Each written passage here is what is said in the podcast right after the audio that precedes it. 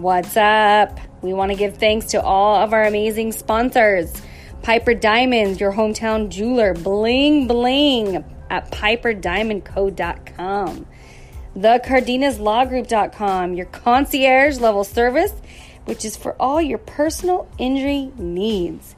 And Compton Broomhead Dental at MunsterDental.com. This is top level luxury dental care and Findlay Volvo Cars of Las Vegas. Safety first since 1927. All right, Kelly Cardenas podcast, let's go.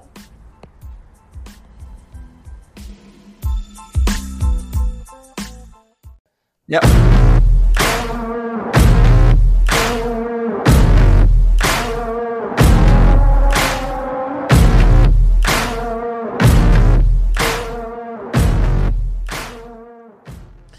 Welcome to the Kelly Cardenas podcast where attitude is everything. Uh, on today's show, I'm so excited to be able to have this young man. We, we got a chance to be able to talk. I've been so inspired by him. I've been chasing him down uh, for over a year trying to get him, uh, you know, whether it be a conversation with him, time with him. He's like the president of the United, actually, I shouldn't say that uh, in today's times that he's like the president of the United States, but he's the, he's a very, very important guy. Um, I, I wrote down uh, disruptor, uh, part of his, um, part of the title because I believe that he's really disrupted things in an industry in such a positive way.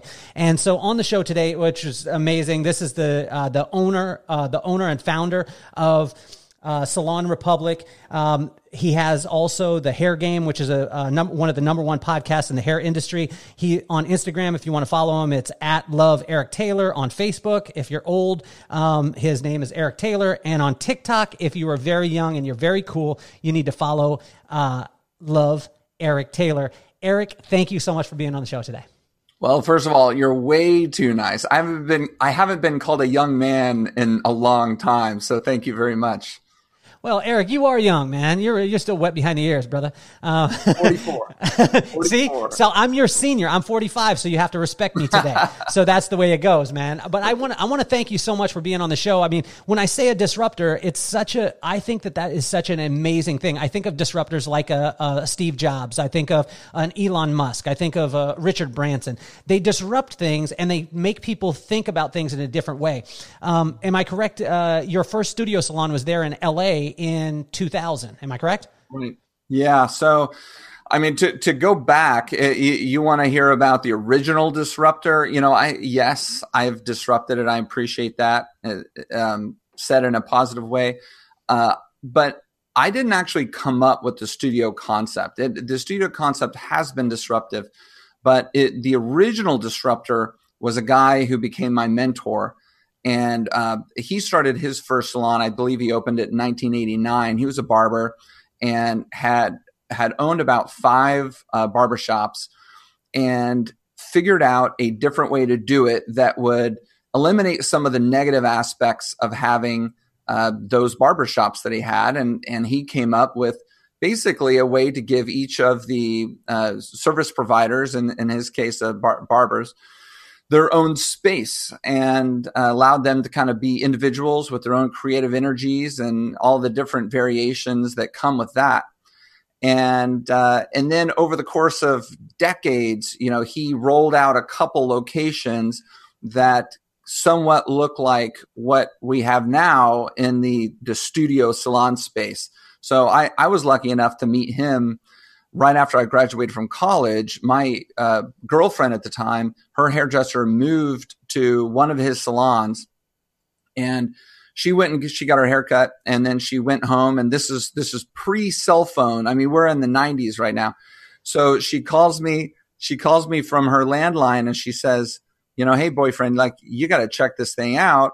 Uh, it's amazing, and my hairdresser loves it, and all that." right down the street from where I was living at the time. I was living with my parents because I was like 21 or 22. And uh, I went down the street. I walked in the salon the first time, and I met Keith, who had developed this concept and was who was trying to grow it. And he became my mentor. I worked for him for free for about a year, and I learned all the brilliant elements of of that concept. And I learned everything about hairdressers and what they want and what they like and what they need to be successful. and service their clients, you know, long term in a really good, profitable way. And uh, and then I I dropped the girlfriend, moved out to LA, and opened opened up my first location, and that was 2000. Why'd you drop the girlfriend? Because the the business was more important. I love it. I love it. So let's go back. Let's go back to little Eric because this is this is incredible. You went you went to Pepperdine. Uh, you were talking about the fact that uh, that you played baseball there. That I asked you if you had heat. You said you had no heat, but you had junk. So no you heat. you threw a, a, a crazy curveball, is what you're talking about. Let me ask you I this: For it- those listeners who know, I threw a 12 to 6 curveball that was probably I was throwing this curveball in the low 70s. So some people called it the eephus. It was not an eephus. You know, eephus for for those of you who really know baseball, going way back, I believe he was a Yankee and he used to lob a ball way up in the air. He was a major league, you know, baseball player. Mm-hmm. He, he would lob a ball way up in the air and it would come down through the strike zone from a vertical angle. So that was very extreme. And then ever since him, people would refer to any oddly slow pitch as an eephus pitch incorrectly. So my curveball was a a top to bottom spinning curveball that was low 70s in speed. My fastball was mid 80s, which was not good enough for uh, for at the time it was the best ba- baseball team in the country. We had won the College World Series. Pepperdine did in '92. I got recruited the following year. I showed up in '94, and um, I was on the team with guys like Randy Wolf, who played Major League Baseball for uh, you know an entire very successful career, and other guys who you know went to the big show and had really successful careers.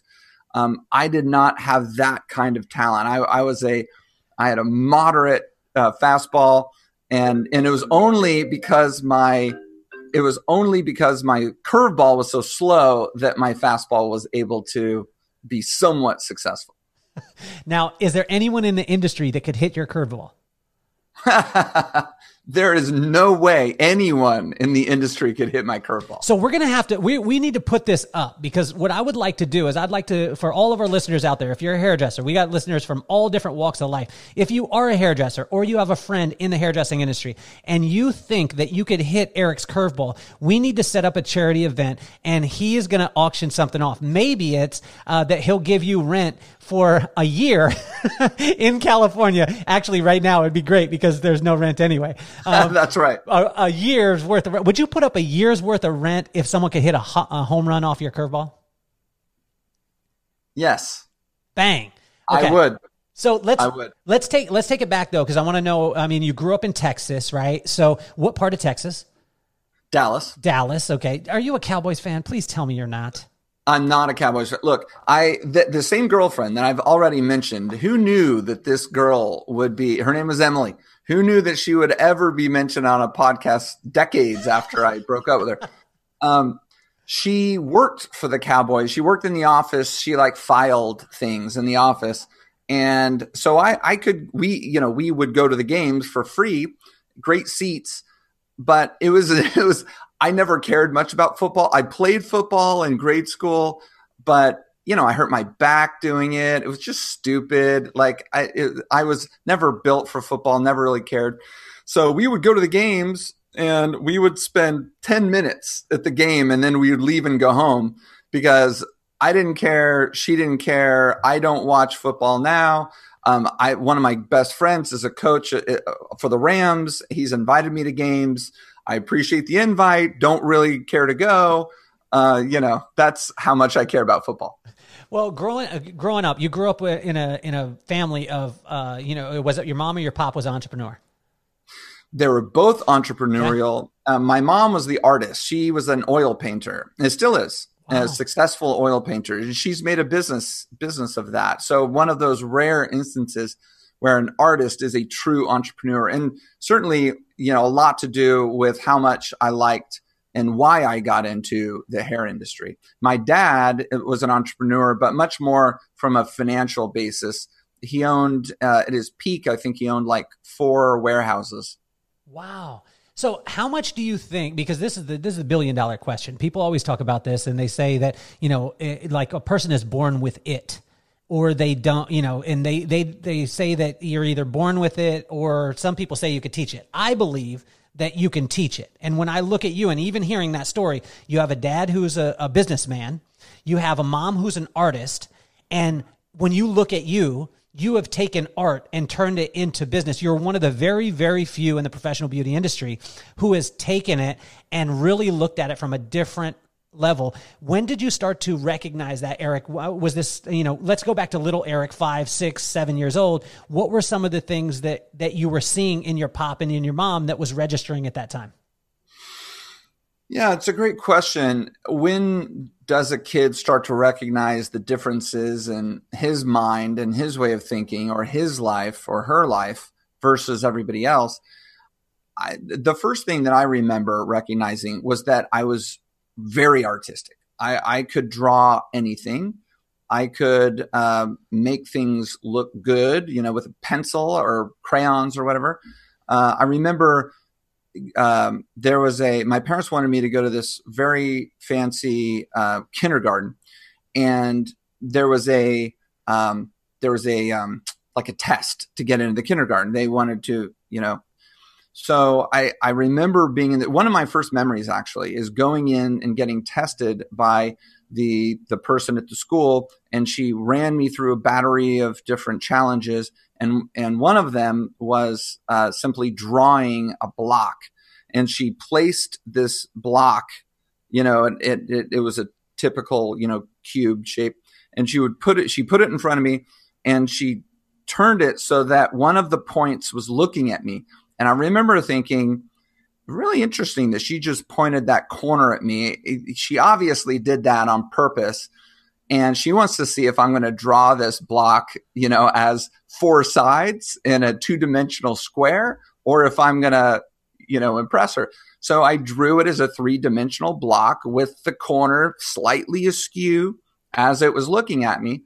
And I thought, this is going to blow her mind. And so I, re- I remember that moment thinking, I bet few other kids look at the block in the same way I'm looking at the block. And I bet few other kids can actually draw the block the same way. So I was always able to, to draw really well. I was the kid who every day in class, um, the teacher would have me, me go up and I would draw the date, you know, uh, August 27th, and I would make the two and the seven really good looking. So that was very clear from a very early age. And my son, you said you have an eight and a 10. I have a seven and a nine. And my seven is a boy, and he is extremely artistic, um, much more so than, than all the other kids. So that was the first thing that I kind of recognized um, that, that is very, very natural. Um, I, I never had to try to do that. The um, you know, as I grew up, the entrepreneurialism I think is certainly learned. I agree with you that the that you know it, you know, coming out of the womb with it, uh, I I just don't prescribe to that. I think there there are some things that are natural, like you know my ability to draw something. Um, but when it comes to entrepreneurship and doing things in your life related to business or creating something that people want. I think 99% of it is learned. And if I'm wrong, it doesn't really matter because the the re- the fact is that all we have control over is what we spend our time doing now and the attitude that we choose to have every morning now. So it really is no, of no benefit to say, yeah, you're born that way or you're not born that way right? There's no, that's not productive, right? Yeah. It's very productive to have the other perspective in that um, doesn't really matter how I was born or to whom I was born. Um, what am I going to do for the next 12 hours or whatever? You know, what am I going to do tomorrow? How am I going to spend my time and how am I going to get better? That's what matters. Well, when you when I want to I want to go back to this to one of the first statements that you said. You said that you know when you found a mentor, um, you actually worked with him uh, for a year, complimentary. This is an yep. attitude thing, okay? Yep. And where did that attitude come where did that attitude stem from where what were some of the lessons that your parents taught you very early on because when i look at it too you have a very optimistic uh, you have to to have the type of success that you have how many uh, different locations do you have now and how many states are you in 20 locations 2500 beauty professionals three states okay so what my brother said to me today is the biggest successes which is you in the professional in- industry are the people who have had the largest failures right? And bounce back from them. have had a positive attitude because in the 2,500 stylists that you've had in the 20, you know, 20 some odd locations in the three states, Eric's life has not been like uh, rainbows and butterflies all the time. It's had yeah. you've ha- you've come up against things and you've had to have a positive attitude in it. You just alluded to it before. So when you were talking about the fact of you being willing to work for a year for no pay, when you yeah. went to, I mean, arguably one of the best colleges in the country. What, wh- where does that come from? Where does that attitude to be able to do whatever it takes to be successful? Where do you think that came from? Oh, there's so many different things that I can uh, talk about with w- that question. I think the the first one, which is very interesting, uh, and hopefully I'll remember the others by the time I get to the end of the first one. But the the first one is um, the the importance of the time that I was in school. I, I graduated from Pepperdine in 1998.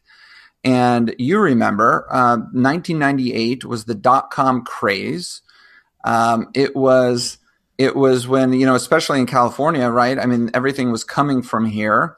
Uh, the stock market was going nuts. The Nasdaq was a million points, and people were getting rich. And if you looked in the newspaper, people were starting companies with an idea and they were rich the next day, even though they didn't have a business. So there are all these wacky things happening.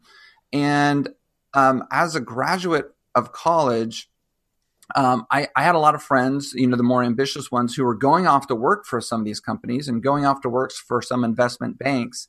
And they were making really great money um, coming out of school. And I, I saw that and in, for whatever reason, instead of thinking, oh, that's really cool, I want some of that, I thought, God, that seems uh, unsustainable. It, it seems like it doesn't make sense to me. And I'm going to look in a different direction.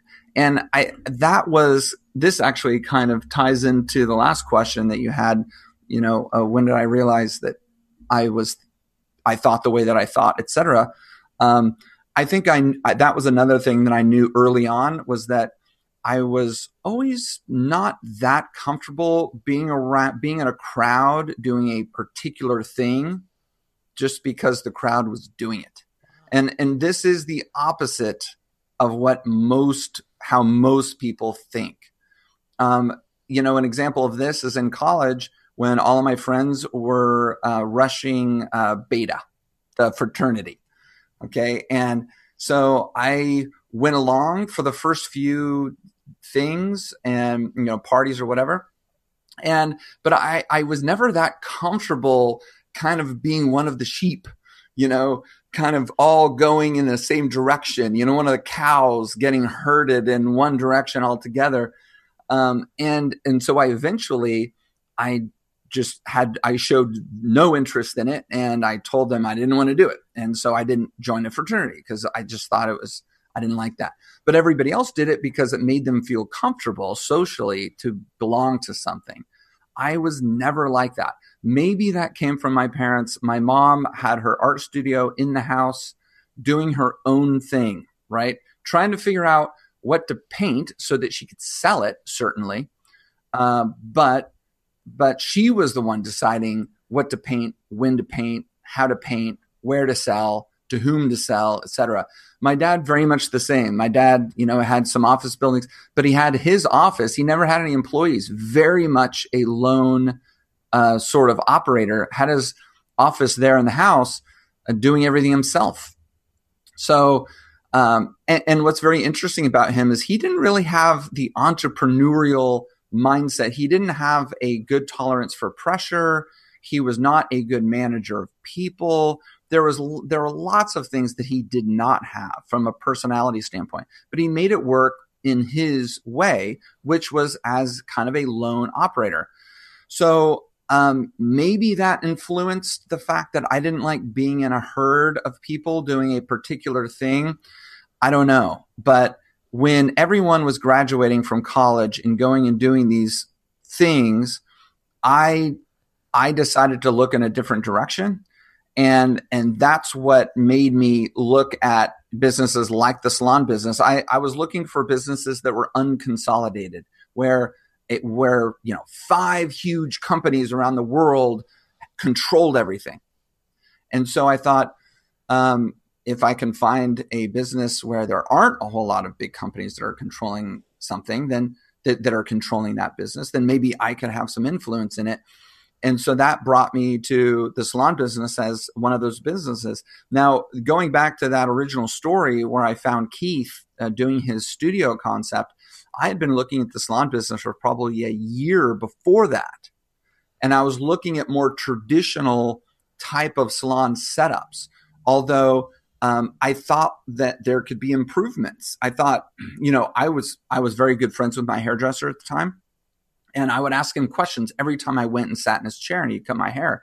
I'd ask him questions about the way it works, and I started forming more questions and, and more ideas. And like, why doesn't the salon owner Janice like? Why doesn't Janice do this, this, and this? And he's like, I don't know, you know, and and so I started, you know, getting to know more salon owners, and then and then my girlfriend, um, her hairdresser, moved to a studio, and so I, I had already built a fascination with the industry because it was so big. Everyone's got to get their hair cut, right?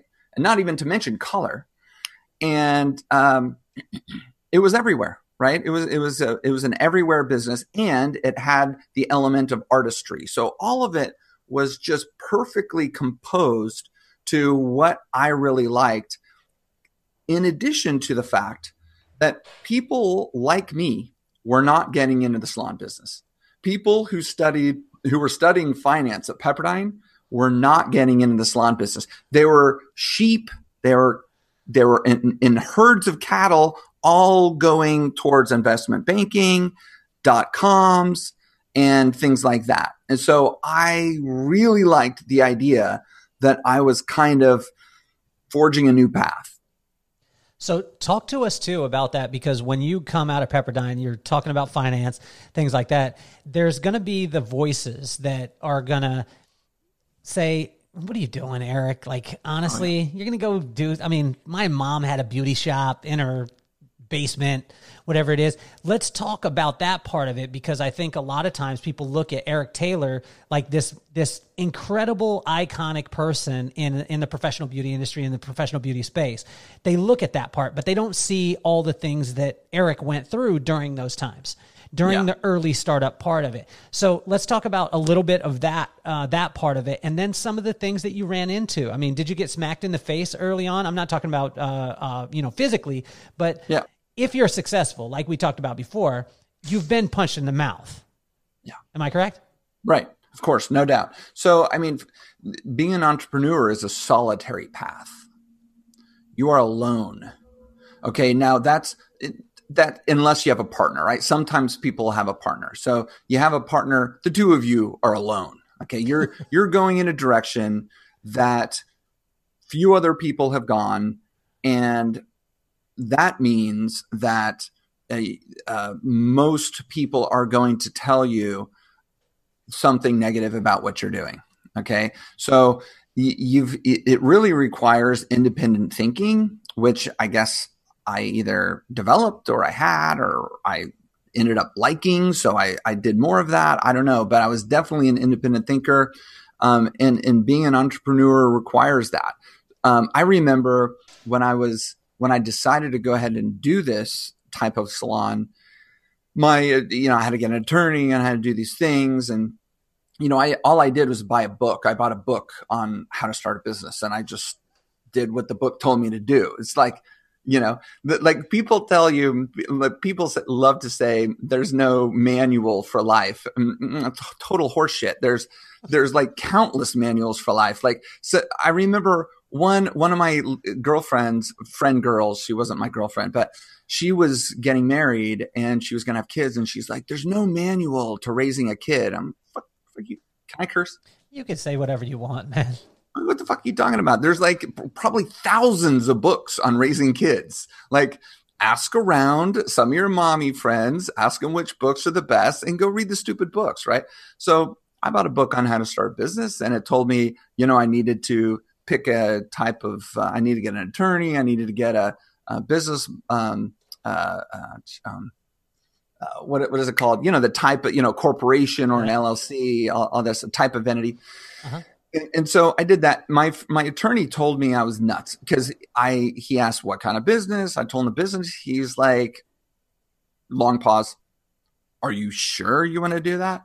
And I'm like, absolutely. I think this is fantastic, and you know, I've I've actually seen it happening, and I think there's improvements I can make. And he's like, gosh, it really doesn't sound like a good idea because da da da da da. And then uh, the, I found an accountant, and they're like, "Gosh, well, but what if uh, nobody comes to the salon?" And I'm like, "Well, you know, they're gonna come to the salon, right? I'm gonna make it so that they come to the salon. Um, I'm gonna I'm gonna make it so good that they're gonna come to the salon." He's like, "Yeah, but what if they don't?" Right? And then I remember after I built the first salon in Studio City, and I was meeting new hairstylists who may or may not want to work in the salon. I remember one of them came in and she's like, why would you ever think that 50 hairdressers are ever going to want to work in the same place? I'm like, well, because it's a better place than where they're working now, you know, for these reasons. And she's like, no way. And they're never going to want to do that. So that that is a lot of being an entrepreneur is being an independent thinker to where you're not so subject and so sensitive to what everybody else is telling you okay now that doesn't mean that you ignore everyone it simply means that either uh, you're wrong or they're wrong right and of course you have to do that very critical very objective thinking to figure out which one of you is wrong.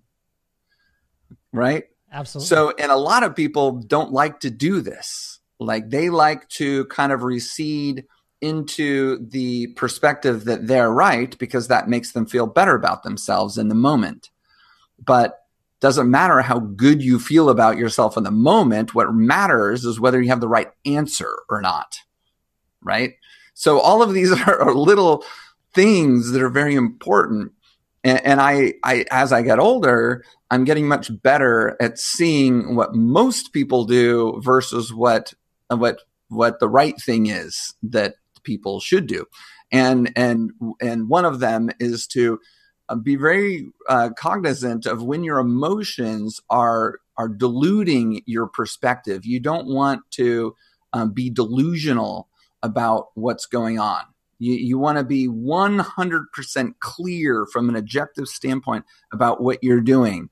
You know, I when I put up the first salon, um, I ca- I didn't care at all about making myself feel good about the salon. I cared 100% about are people going to like this salon? Is it good from an objective standpoint? Can I take a stranger off the street who does who's been doing hair for 20 years and has a lot of clients and has a great business. I take this stranger, put them in the salon. Are they going to like it or not? That's the only thing that matters. So you kind of have to remove yourself. Some people use the term you remove yourself. I simply consider it, um, you know, not being emotional, not being so damn sensitive from a personal standpoint uh, about everything that's going on. You have you have to be very clear about what's going on, and then with that clarity, you have to be relentlessly optimistic that you will be able to make it work. So when when did those things like again I, and I go back to I mean this is this is incredible when you're talking about the fact of looking at you know what the what the guest wants what the or, or when you when we're talking about a guest you're talking about the stylist or even the person the clientele walking in you weren't thinking about your own emotion. Right. Talk to right. us early on where was this like trial by fire? Did you learn that from reading about somebody else messing up on it? Or is there some times where you did some stuff that you liked and you were like, this sucked? You know what I mean? Oh, yeah. Okay, so so I didn't really get into the the fire part of the trial that that you you asked on the previous question. Um, there were a lot of things that I made mistakes on. Uh, some of them were. I'll, I'll, tell you a few. So I am putting up the first location. Uh, I mean, I chose the wrong contractor. So, I mean, he took probably two months longer to build the stupid place than he should have taken because I was, I didn't know that much about how to manage a construction company because I'd never done it before. So he was taking advantage of my naivete. And so he probably took five months to build that salon, which is our smallest salon to date. We build salons that are three times larger now in two and a half months. Um, and he took five months to build the first one. So uh, that was mistake number one. It, it, cost me more money than it should have. Mistake number two, there were things like, uh, uh, let's see, I, I ordered furniture for the salon, and the day that it was supposed to be delivered, I was at the salon waiting for it, and I got a I got a call. Um, the guy was c- pulling up with his truck and there were about 80 boxes. There were 40 boxes of styling chairs, 40 boxes of shampoo bowls, big boxes, right? Heavy as hell. And uh, I see the truck pull up, and my salon, my first salon, is on the was on the second floor, still is on the second floor of the shopping center. So I go downstairs and I meet the guy, the truck driver, and I'm like, great. So right up there, that's where the salon is. That's where everything's going. And he's like, well, actually, right here on the sidewalk is where everything's going because this is called drop ship. you ever heard of drop ship? And I'm like, no. And he's like, drop ship means that I drop this shit right here on the sidewalk. And this is on Ventura Boulevard, where I mean, jamming with cars. The sidewalk's only what four or five feet wide. So this dude spends the next like three hours hand carrying each box, which weighs, I don't know, 50, 60, 70 pounds, putting them on the sidewalk along Ventura Boulevard as I'm watching him pleading for him to bring him up to the salon. And he's like, no, you know, sorry, dude, this is my, these are my orders. So he, he builds a wall of boxes uh, on the sidewalk there. And then I spent probably the next five hours bringing those boxes up to the salon. And I don't think my back has been the same ever since.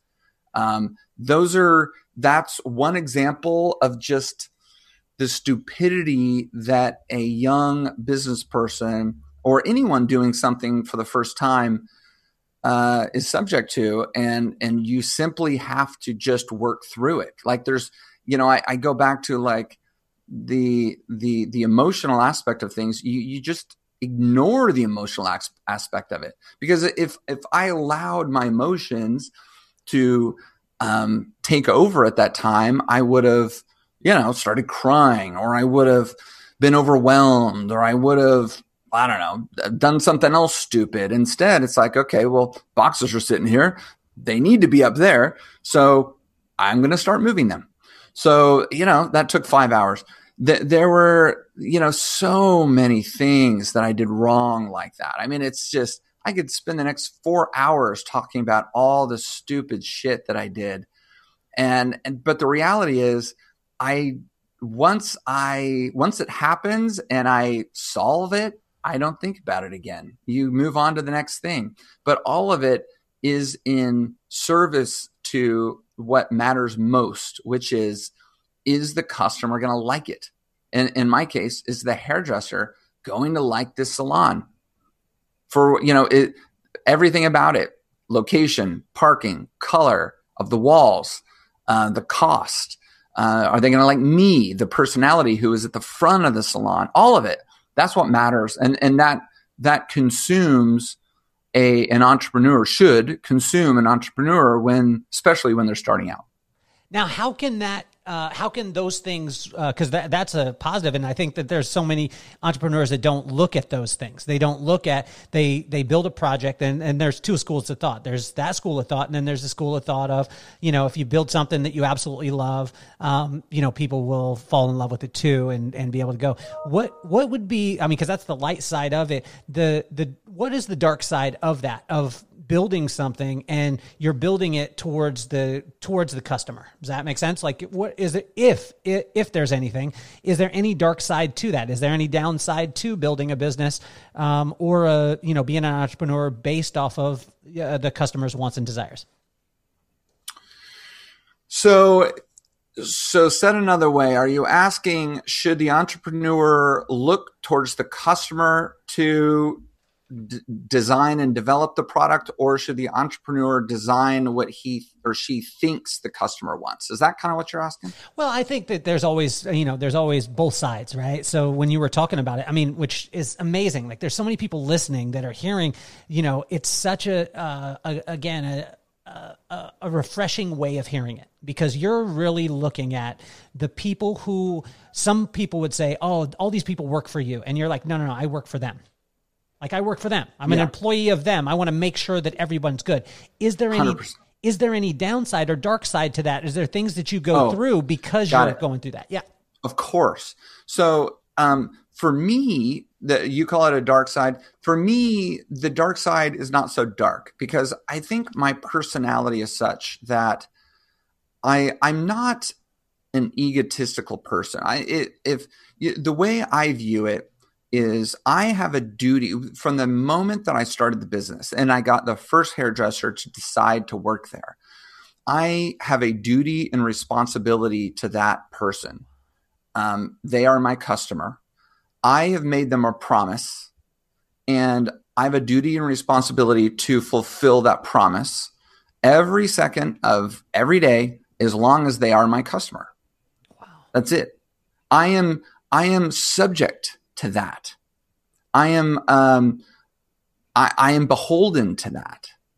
So it, th- that that philosophy I have recognized is different than what many people like to where they like to go with their perspective. And, and, I've seen this in hairdressers too, by the way, like a hairdresser who decides to become an independent hairdresser and, you know, they write on their Instagram, I'm the boss now and all sorts of swag, you know, you know, like call it what you will, all sorts of um, types of uh, a mindset where they're in charge and uh, aren't they so cool? That is the opposite of what it is all about. I mean, it, it's all about being a servant to your customer. It's about being a servant to your client. Um, me as the owner of the business, I don't consider myself a boss, even with my employees. I, I have a duty and responsibility to them to um, to make sure they're the right person in the job, to make sure I train them properly, to make sure I give them the right resources to do their job right, and then of course the customers a duty and responsibility to fulfill that promise to um, to make sure we put up the best possible salon, to make sure that we open it when we say we're going to open it, to make sure that it's clean uh, the way that we promise, to make sure that our um, salon manager is going to be nice and hospitable and really good to their clients, and uh, so on and so forth. So, so uh, how does this boil down to real life? I'll give you a little anecdote. When I first started that salon, I'm sitting at the front of the salon. I, I managed the salon full time plus, you know, probably 80 hours a week for the first three years. And I got to know, of course, a lot of the hairdressers really well. And I got to know some of the clients really well. And there was this one client who was very pretty. And and she, you know, I wanted to ask her out, but um, the priority to me was not crossing the boundary between, you know, the professionalism of me in working at the salon and, you know, so, uh, but one day the hairdresser for this client came up to me and he or she was like, you know, so and so thinks you're really cute, and uh, would you want to take her out? I'm like, hell yeah! Like I've like I ogle her every time she walks in. I think she's beautiful. I'd love to take her out. And and by the way, I'm going to treat her. I'm not going to take it. You know, I'm I'm not going to be really mean to her, and because I want her to keep coming in because she's, she's your client, and frankly, that's kind of the priority. So I I took her out, and um, I we were at sushi, and I was splurging because I didn't have enough money for sushi at, at that time, and uh, I got a phone call from the salon. Someone's electrical breaker had popped, or someone's plumbing had clogged, or some issue with the salon. And it was probably 10 o'clock at night. And I was on the phone with this this hairdresser who was telling me this problem that I needed to fix, and I looked at my date and I said, "I'm sorry, but I've got to go fix this problem." So I know it's rude. Um, you can come with me if you want. I'm obviously going to pay for dinner. Um, or, you know, if you want to wait, I know that's like you don't have to wait. Totally get it if you're pissed off and you want to leave. And so I left uh, the the restaurant and went and took care of the problem. I think it was like a plumbing issue. I don't remember, but it took me probably an hour to fix. Um, and it was messy and whatever. 10 o'clock at night on a Friday night. Um, that's what you have to do. There, there is, if I had said to the hairdresser on the phone, sorry, I'll see you tomorrow morning, that is not the that is not taking care of the duty and responsibility that I signed up for being a business owner. Okay. So I never that I called the girl back. She never called me back. Fine, I get it. Um, I was going to ask that. I was going to ask Yeah. Eric, is this now your wife? Because if this was your wife, Yeah. I was like, wow, she is your roll dog. She's in. Yeah. But I mean, that would have been awesome. yeah. So she she she just bolted. Then did she get? Did you pay for the sushi? Of course, I paid extra You for paid the sushi be- in case she wanted to order more. I put lots of money down to make sure that that was the case. And um, the, but but that is the dark side of being an entrepreneur. It is the fact that things are going to take a back seat. And and you know we mentioned the first girlfriend. This, This- is now you- mentioned number three of the I'm- first girlfriend. I dropped her in order to move out to California to open the business. Okay, well, let's go there then, uh, Eric. Because uh, honestly, like this is where entrepreneurs. This is a this is a tough spot because as an entrepreneur, like you said, you have a commitment. You're locked in. You're like, you know, yo, you got plumbing. I'm gonna invite my date, my super hot date, to come back and fix plumbing with me on, on the first That's date. happened, by the way. That's gangster. That is gangster. Thank you. I, I never thought of it as gangster, but now that you mention it like that, yeah, it is kind of gangster. I mean- I've had some I've had some dates where the same thing happened, and uh, and, and and these are dates where I've I'd like gotten to know them a little bit better. So I got those phone calls, and they came back to the salon with me to take care of the issue, and it, it those are like the funnest dates. Are you kidding me? You know, Okay, because Let's, so so let's go to that side of it because a lot of entrepreneurs out there, um, they honestly like, and I, I went through this the same way where you know in a business, like literally anything that you wanted, if you wanted to hang out with me as my friend, um, if it pertained to my business, I could wrap it in my business. It was cool, but if not, I, you know, you needed to take a back seat. How does that work in relationships? Well, it all depends on the relationship. So, um, you know, it's a lot different. Are you Well, no, are you married now? different. Are you married now, Eric? I'm married now. Yeah, I've been married 10 years. 10 years. I have those 10 years. Congratulations. Thanks. Um, it, it I was going to say that it's different now versus different back before I was married, but it, but the principle is still the same. Okay. The the principle is that the the business is an integral integral component to my life. I mm-hmm. do have this duty and this responsibility to the business, to the customers, etc. Which, which, by the way, can can simply be seen as a duty and responsibility to myself, right? Okay. Um, because if I'm not taking care of the business, if I'm not taking care of the customers, then the business is not going to take care of me, right? I'm not going to have rent to pay Yeah. for my apartment. You know, So, It- it- Eric, hold on for one second. This is really, really uh, uh, easy to understand on a pro forma and a business. But when you add a woman, when you add a woman and uh, emotions to that uh, scenario, that woman Well- starts to say, eh, I mean, how were you able to navigate those things? yeah, well, she needs to be smart enough to understand. Damn. Well, it's true. And, I love you, Eric. You're getting more and more gangster as we go, man. Dude, I've dated so many girls. Okay, and in this is Southern California.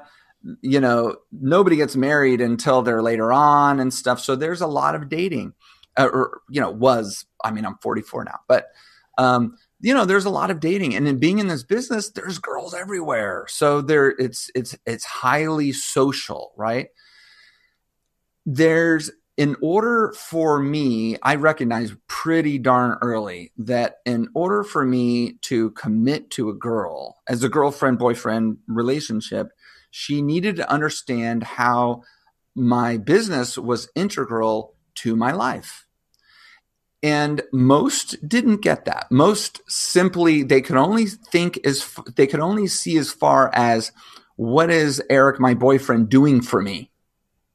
Right. And if he's, and if it doesn't feel like he's doing enough for me, then I need to get him to try to do more for me. And then, of course, those relationships stopped very soon after, after she had that perspective because she she did not have the perspective where she could see that the the business was an integral part of my life and me being able to take care of myself and setting forth a foundation for me being able to take care of a family down the road. Okay. In their 20s, most people don't have that kind of long term perspective. And I get that.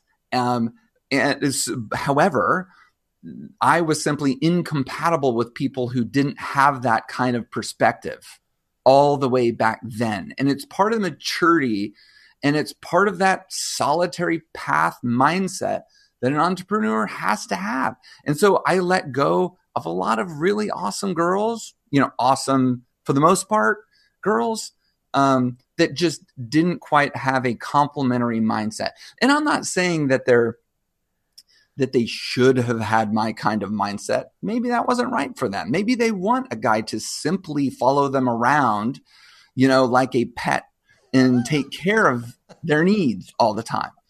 You know, that was not me. And I, I recognized that very early on. And eventually, moving this story forward, um, I found a girl who had come from a family where um, her parents or her dad particularly was an entrepreneur. It started a business. It sold the business.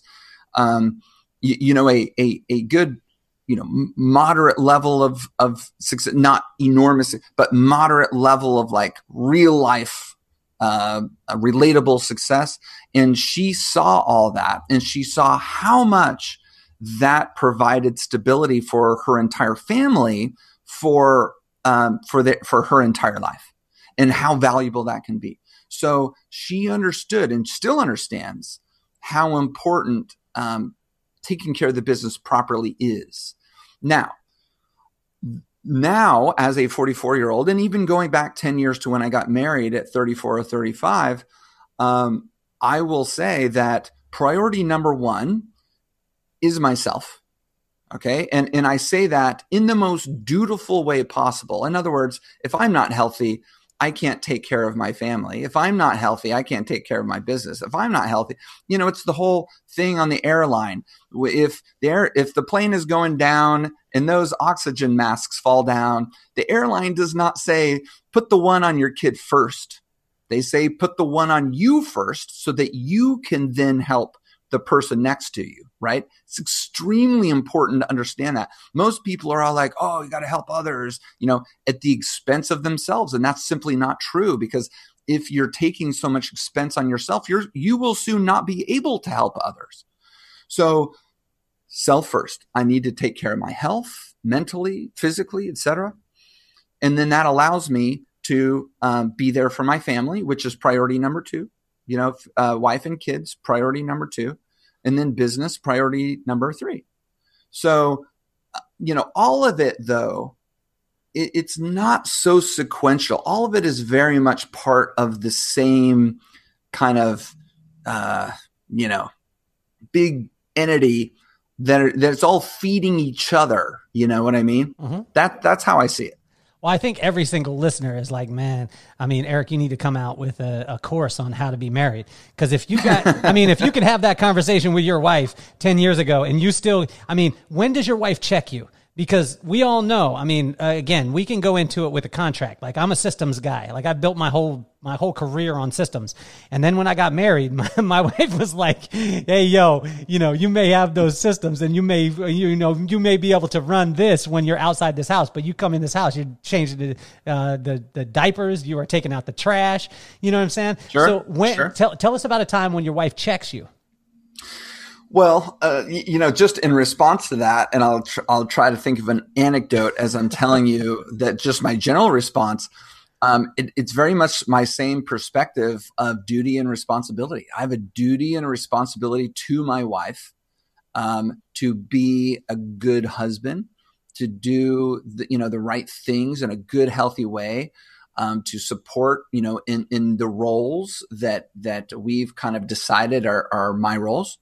Um, and every marriage, by the way, is different. And that's why I say in the roles that we've decided, um, I, I, think it's super important to talk about all this stuff well before you get married. And, and I see a lot of people don't do this. Um, and it, it, my role and my marriage is to run the business, to, to make sure that it provides for the family and, and stability and all that. And then uh, make it so that my wife can focus on the household, focus on the kids. And, you know, at this point with these young kids, it, it is very much focusing on the kids. It, that is very much a, a priority that is extremely important. In order for that to be a priority for her, I need to make a priority to build that stability so that she can focus on that. Um, and, and so we discussed this you know, well before we got married and we agreed that's what we both want. We both want that kind of a structure in our family. And, and so then, um, then I simply tackle that duty and responsibility as best as I can. Um, and, and, you know, a lot of that has to do with just little nuances, you know, like, I don't make her feel self conscious. I, I don't look at other, I don't ogle other girls as we're walking around in public. I don't flirt with her friends. You know, I, I want her to feel super comfortable and confident in our relationship. Like there's so many different nuances and elements to what I'm talking about. We can, you know, it's like a whole different subject, this whole different podcast. But, but I reckon, like I have friends who feel like they have to keep their wives off balance. They have to um, like they they have to make sure that their wife is constantly striving for their attention, and they want their wives to you know be be constantly trying. And I think that's absolutely horrible. And that and that's not the way that I want my relationship to be. I want my wife to be extremely comfortable, 100% confident and comfortable in our relationship so that she can one be happy, which is which is the goal. um, and and then focus on you know those other things that are so important you're raising these two humans that are going to be part of the world before we're long gone um, and and those are those are the priorities and and those are my perspectives. She agreed with those things and she recognized the that the importance of the business as supporting this whole thing.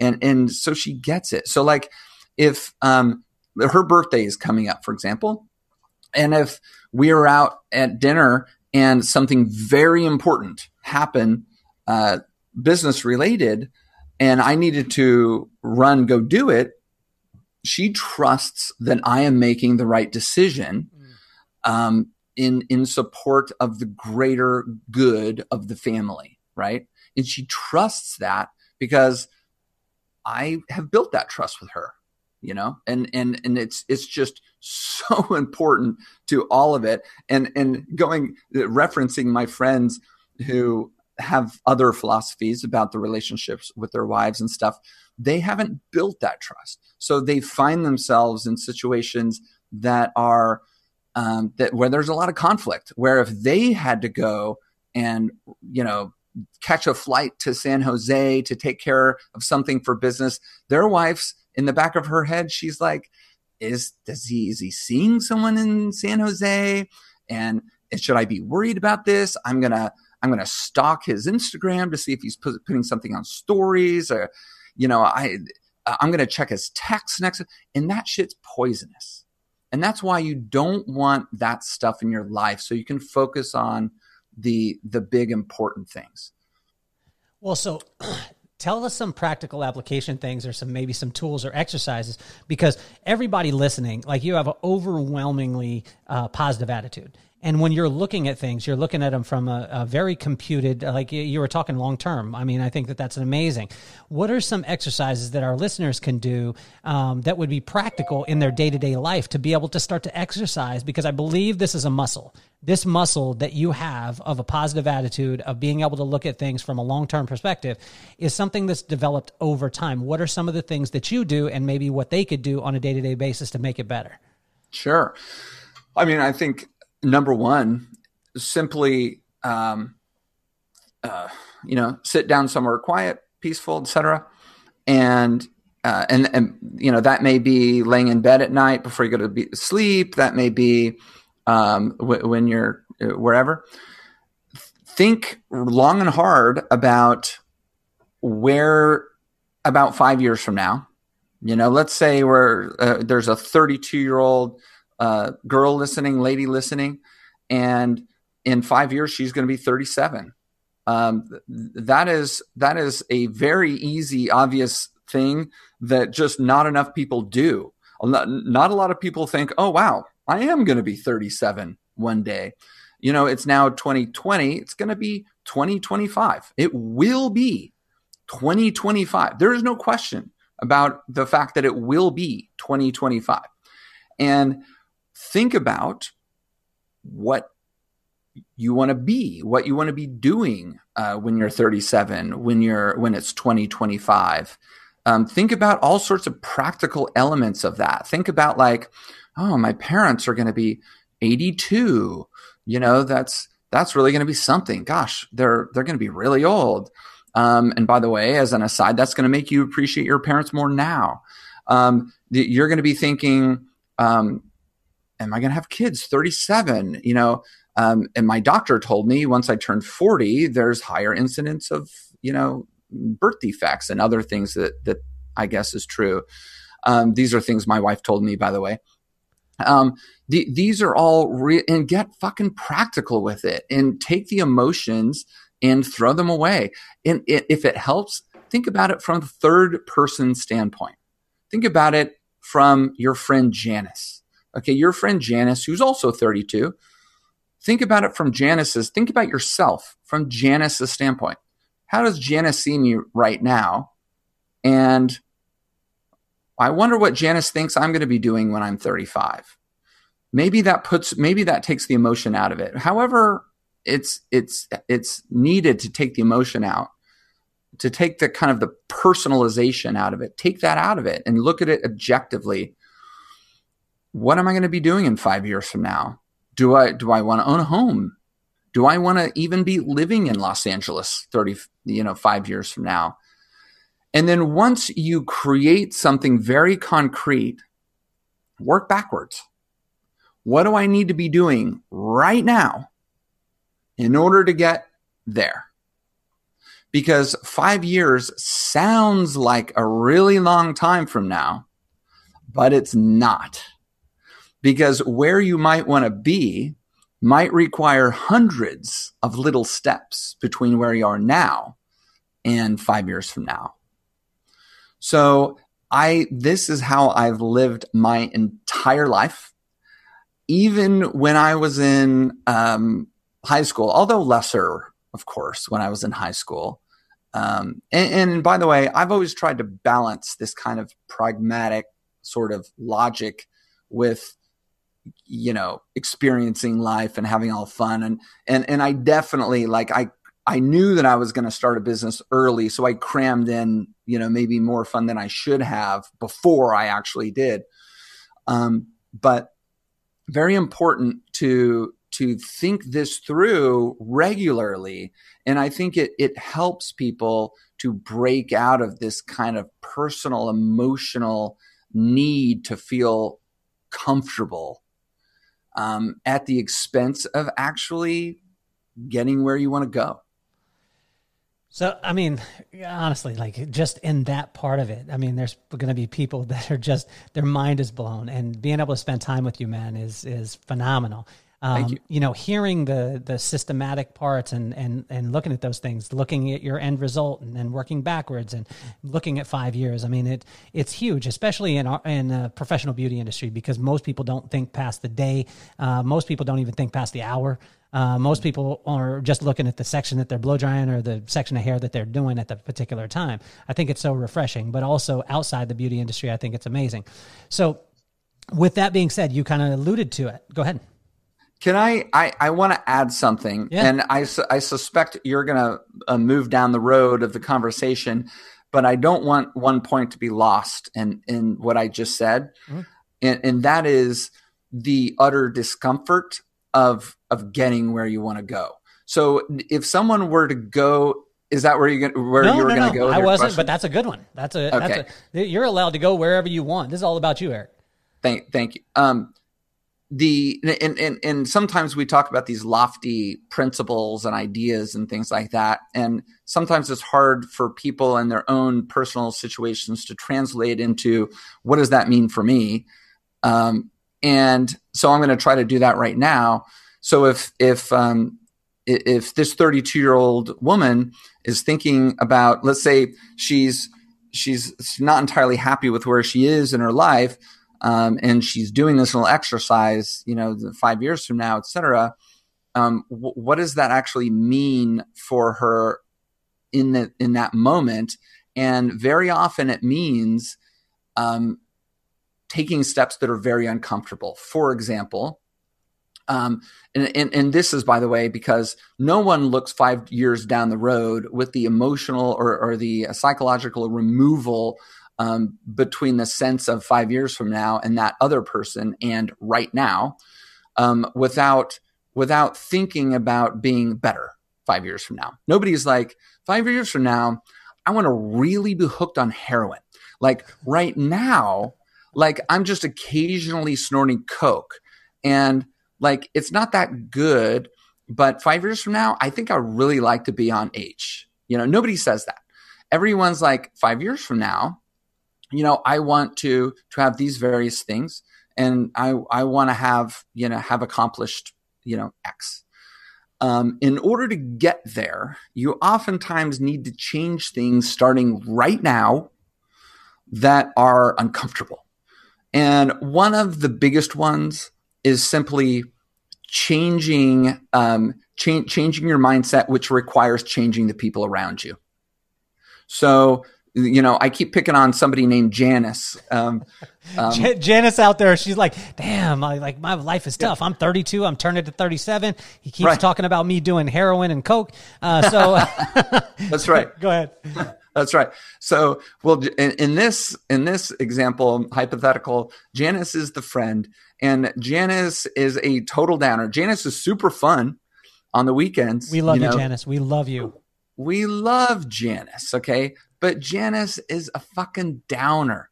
Janice doesn't want you to be better because the the better you get, the worse Janice feels about herself. Okay, misery loves company. We've all heard that. So oftentimes, what is necessary um, to change your own mindset in order to take all these little steps to become who you want to be in five years, and there's a hundred of them. It's not going to happen immediately. Um, in order to start taking these steps, you need to change a lot of your environment. And a lot of your environment has to do with who you're talking to all the time. You know, who's who's all up in your text in 90 we we all have we all are captive. Our attention is captive to uh, some degree to our text text messages. You know who's on your text? Who's requiring your attention? Who's requiring your time? And what are they doing with your attention is is Janice just bitching and complaining about this, that, and something else? Um, sometimes you simply need to just kind of recognize that you need to pull away a little bit from Janice, and either you need to find better friends, you know, somebody maybe a little bit more positive, um, or or just be be more cognizant of where your attention and your time is being spent on a day-to-day basis well i think it's and amazing. that's hard yeah. that's hard Absolutely. No, I mean the the question I was going to ask you too is I mean again, we've got the, these kind of things which is great. We have the practical application. What makes Eric belly laugh and just forget about everything else? Um, for myself, what I do every year, I have all my buddies from when I was in 4th grade, we all still hang out. We come to I rent a house here in uh, in North County, San Diego. We get bicycles and we go back to being 9. We skid, we jump off of uh, the the curb and we become complete idiots for a whole weekend and we're like nine years old again. Um, what it. what are the things that makes Eric step out of Salon Republic Eric that rules the professional beauty industry and just makes you belly laugh for no other reason but just belly laughing? Well, I'm not going to let you say that without me refuting. I do not rule anything.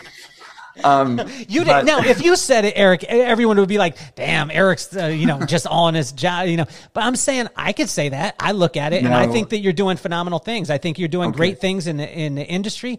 I think that you're doing great things for people. I think you're a phenomenal leader.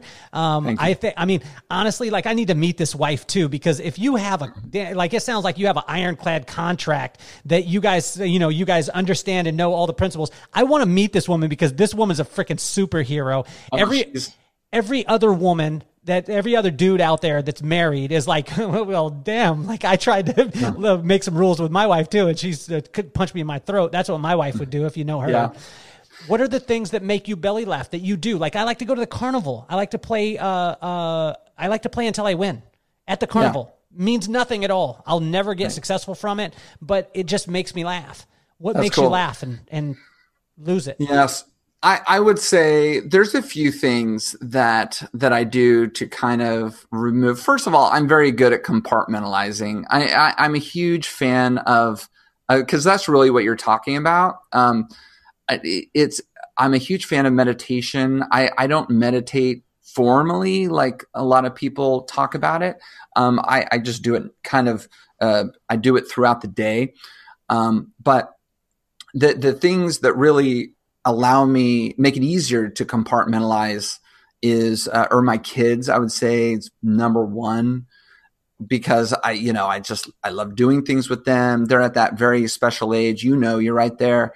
They're at that super awesome age where they're able to do things and they've got opinions and they've got all that they've still got all those little kind of quirky things. So i i do things with with my kids a lot. Like for example in the morning the thing i do with my daughter and in actually tomorrow morning i do this thing with my daughter where uh, she and i go to the pool early. It's not our pool. It's like a community pool and we go to the pool early and she's a remarkable swimmer she was a natural swimmer like i was a natural drawer um, from the time that she was first in the water. And so she loves swimming. So I take her to the pool and we're going to swim in the morning. And um, it's it, there's nothing cuter than when she puts on her little cap and she's all skinny with a big head and you know so uh, that removes me you know from kind of the day to day. My my son and I we do various things. My son is just the nerdiest of nerds.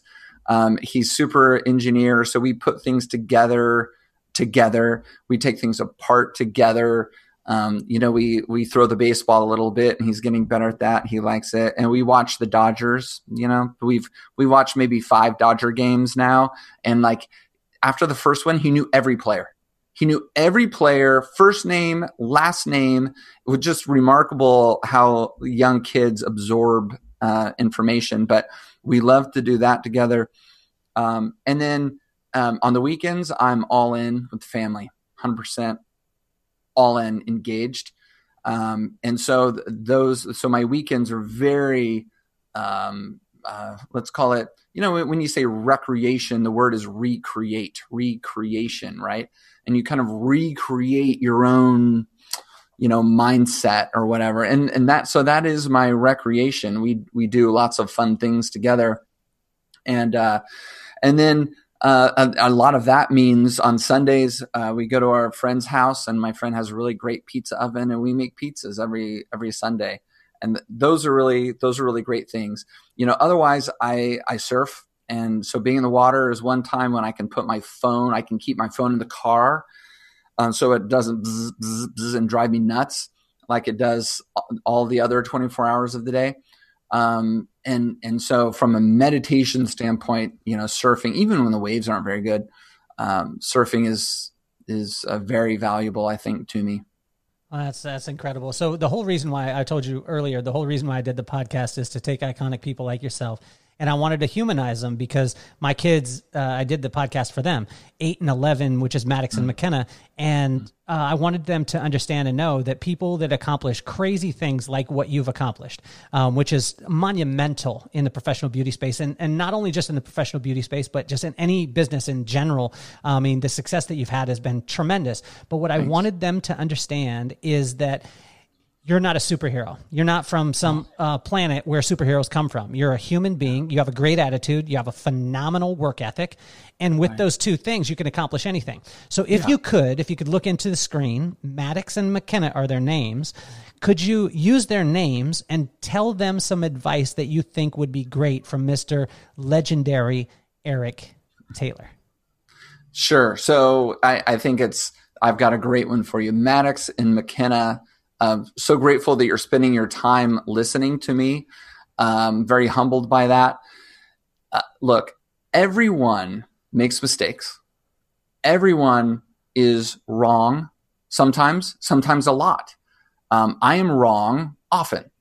I make mistakes all the time. So what's what is important is not necessarily not necessarily being right all the time, and it's not avoiding all mistakes. It's recognizing in every situation what is what is the right answer. Whether you came up with it or not is less important than you arriving at the right answer. That's all I care about every day. I don't care about being the smartest guy in the room. I care about getting most. I, I care about getting the most from everybody around me, and I I will I will um, I will decide on things. I'll make decisions. I will suggest things, knowing that I can be wrong.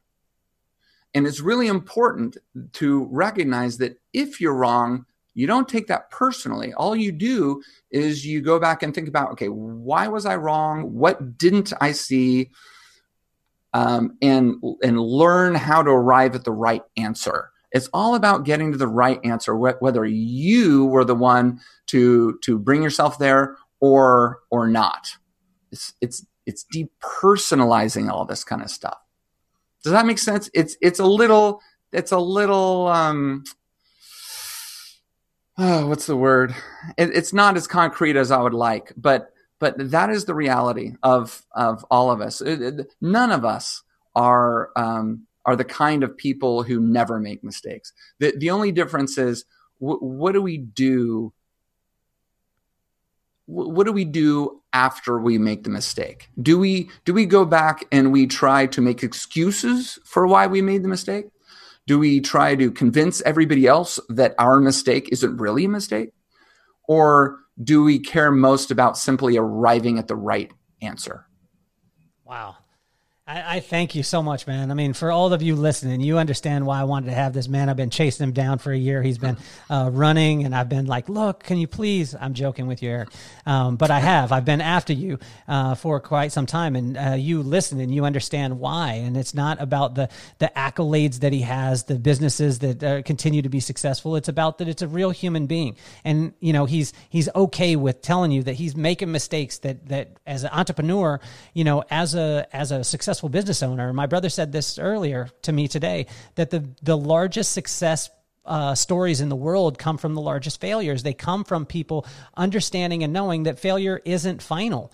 And so I want to thank you so much, Eric. Um, I want to reiterate to uh, check this guy out on Instagram. Love, uh, love Eric Taylor on Facebook. Eric Taylor TikTok. Love Eric Taylor. You need to listen to the Hair Game, the podcast. I mean, this guy uh, has anyone who's uh, everyone who's anyone in the business, but also telling stories of people who need to be told, the unsung heroes, um, and not just looking after the people with the fame. He's building people and looking and truly serving a community and tr- serving an industry, which I think is amazing. So I want to thank you so much for being on the show, man. Um, so fun. You are you are incredible. Uh, I can't wait to meet in person And Yes. um, I got I got to meet this wife of yours, man. Seriously, I mean, uh, she is Nobody gangster. better. Nobody better. Well, I, I thank you again. Um, you're off the hot seat. We're going to have 15 seconds of uh, of awkwardly staring at each other again. Um, but do this is the time where you subscribe. Uh, if you're listening, you subscribe. You click the links. Do all the things that you're supposed to do. Patronize our sponsors. All those things. We love you, and uh, we thank you so much for listening to the Kelly Cardenas podcast.